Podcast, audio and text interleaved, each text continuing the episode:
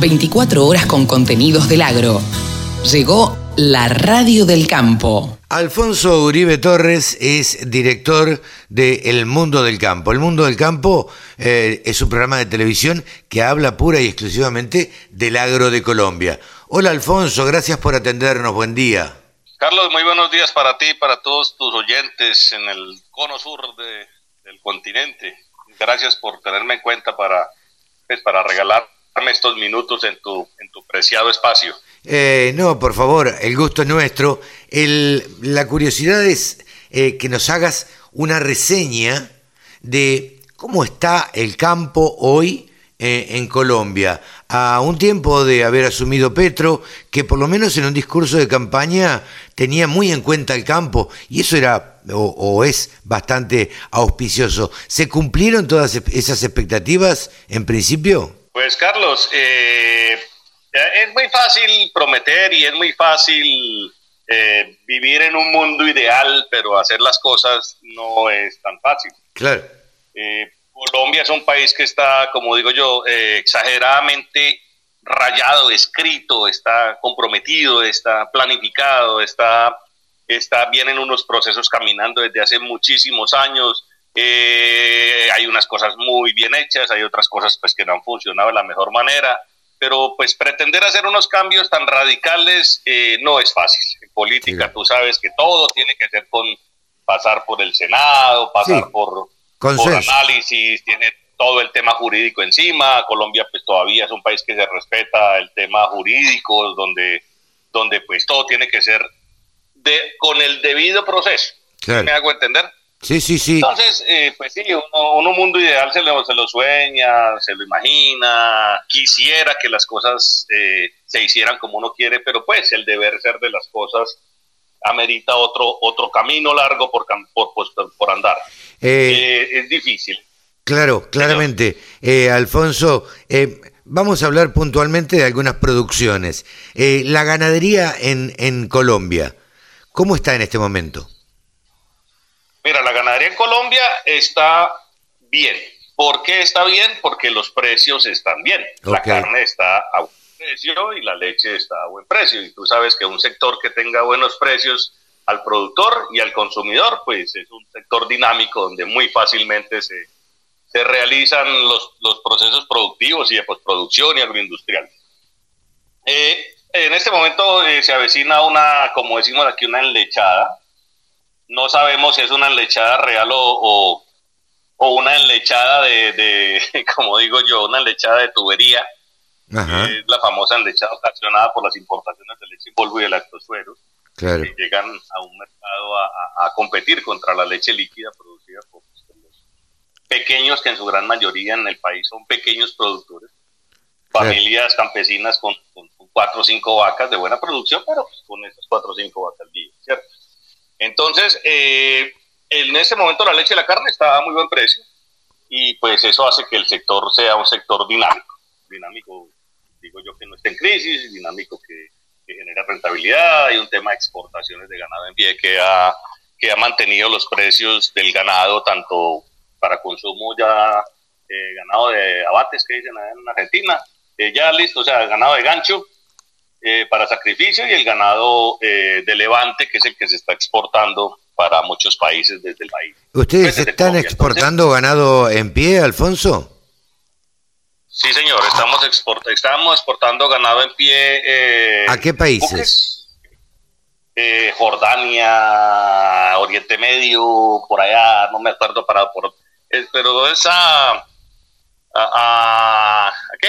a países muy lejanos donde ya los terminan de cebar y pues se hace el negocio y el negocio ha hecho que la, la, la, cría, la ganadería de cría en Colombia eh, tenga muy, buenas, muy buenos márgenes de rentabilidad. Ok, vamos por otro tema, Alfonso. La agricultura que es absolutamente variada. Eh, nosotros eh, en, en, Argentina estamos acostumbrados a la cosecha o las principales cosechas son de soja, maíz, girasol y trigo, básicamente. También hay otras, por supuesto, hay cítricos, hay arándanos, pero no es lo más común. Ustedes tienen una eh, variada este, eh, agricultura. Eh, escuché ahí, por ahí, o leí, mejor dicho, alguna protesta de los arroceros. cuénteme un poco acerca de las producciones. Bueno, te cuento, nosotros somos un país que viene, sufrió un proceso de apertura económica. Y antes de la apertura económica, pues era un mercado muy cerrado, donde pues el, sector del algodón era un sector muy bollante, el sector de la soya, el maíz, el sorgo, eh, los, los cereales, las leguminosas de consumo humano, eh, lenteja, frijol, garbanzo, arveja, eh, todos esos productos de consumo, pues el país tenía unos, unas grandes extensiones en producción. Con la apertura económica, pues usted sabe que sale más barato comprar por fuera a veces, ¿cierto? Claro. Entonces, eh, el sector, por ejemplo, la soya casi que desaparece acá en el país. Muy pocas plantaciones de soya, muy pocas plantaciones eh, de maíz, tanto de grano duro, que es el que consumimos nosotros, los colombianos, para consumo humano, pues por la entrada de los maíces de grano blando, que son los que van para la industria, la industria alimentaria pecuaria, ¿cierto? Para la fabricación, para la alimentación animal básicamente. Sí, sí, sí. Entonces, eh, esos sectores que en los que ustedes son muy bollantes, del sorgo prácticamente desapareció aquí también en Colombia. Esos cultivos de, gran escala, de, grandes extensiones y, muy competidos a nivel mundial, pues simplemente salimos del mercado porque se trató de un libre mercado y pues no éramos competitivos en eso.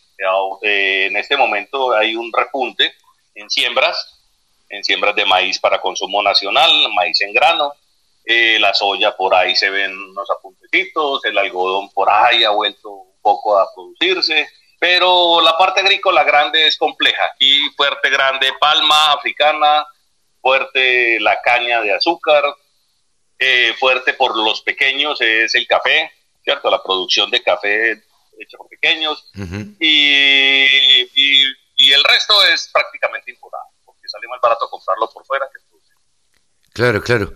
Eh, sí, es, es entendible, digamos que si es más barato comprarlo, eh, un país que tiene recursos y un país con estabilidad económica, le conviene comprarlo y comprar todo procesado. Exacto, sí, pero hay unos problemas técnicos, como digo yo, eh, pues que complican la situación y pues y es, una parte de fraude alimentario. ¿Yo a qué me refiero con eso? Yo, ¿Cómo yo, yo he sido muy fraude alimentario. Fraude alimentario es que eh, el maíz que se importa tiene que ser, eh, puede ser transgénico, no importa, eh, pero tiene que ser destinado al consumo animal, ¿cierto? Sí. Pero termina en consumo humano. Ah, caramba. Termina en una arepa. Desplazando. Exacto, termina en una arepa y la arepa hay que hacerla con maíz de grano duro para que resista el proceso de trilla, ¿cierto? Claro. Entonces al productor de maíz de grano duro que es menos rendidor, menos, menos, menos, menos eficiente que el de grano blando, pues se lo quieren pagar al precio del importado y ahí es cuando, cuando afecta al, consumidor, pues al consumidor no le va a pasar nada. Pero sí afecta muy duro al productor, que va a salir con su, con su cosecha de grano duro y le, se lo liquidan a precio de, buque o de bolsa o de bolsa en Nueva York y de ahí. Claro, claro, claro. Eh, otro, otro, tema, por ejemplo, gravísimo es el tema de la leche, igual con el fraude alimentario. Que las leches en polvo y los lactosueros básicamente son importados para la fabricación de helados y terminan hidratados y terminan hidratados eh, le digo yo las pasteurizadoras de tubo. ¿sí sabes qué es el tubo? de cómo le dirán en Argentina el tubo no sé. Al acueducto al, servicio acueducto.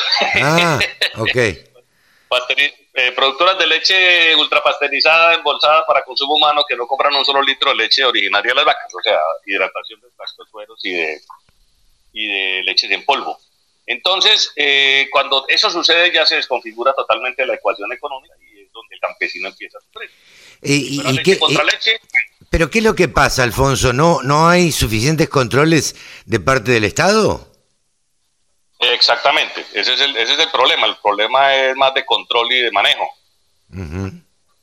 Por ejemplo, eh, no se explica por qué estamos enlechados y el queso está escaso y la mantequilla está escasa. Claro. Sí, sí, pues, y por ende suben los precios. Polvo o sea, o sea, si estuviéramos enlechados es el término que usamos acá. Sí. O sea, exceso de leche. Estaría la mantequilla bollante, porque hay grasa de leche. Claro. Y habría queso en excedente, porque hay queso natural. Con Sí. lactosuero ni con leche en polvo puede Ay, queso nos- ni mantequilla. Sí, sí. Sería muy bueno tener más conocimiento desde Argentina, desde el sur del continente, para, para nuestro programa, El Mundo del Campo. ¿Cómo no? ¿Cómo no? ¿Cómo no? Ya vamos a charlar eh, allá en, en Agroexpo, del 13 al 23, me parece, de julio, ¿no? Sí, señor, 13 al 23, sí, señor, 13 al 23 de julio. Bien. Alfonso Uribe Torres, director del Mundo del Campo, pasó aquí en los micrófonos de la Radio del Campo. La Radio del Campo. Única emisora con programación 100% agropecuaria.